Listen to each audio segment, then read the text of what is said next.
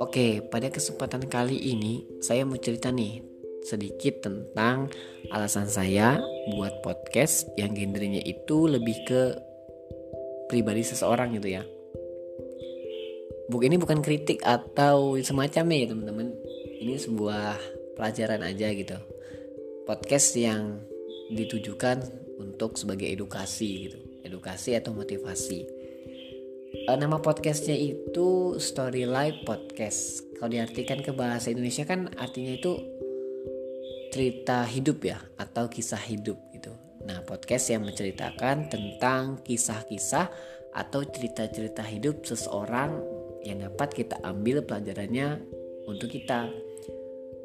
E, karena kan mereka itu pasti punya cerita-cerita gitu yang kita tidak mengalaminya. Nah dari situ kita dapat belajar bagaimana sih mereka kok bisa ya tetap bertahan gitu dari cita-citanya, tetap bersyukur dan tetap lebih baik lagi gitu.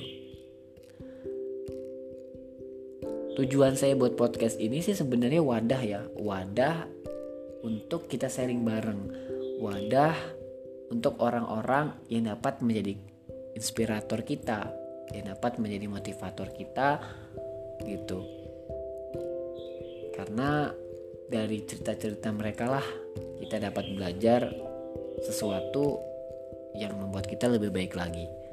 Mungkin itu ya sedikit alasan saya tentang kenapa saya buat podcast ini.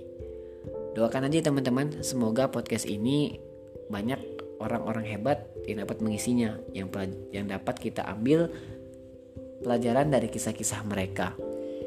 Kita tunggu episode selanjutnya, Story Life Podcast.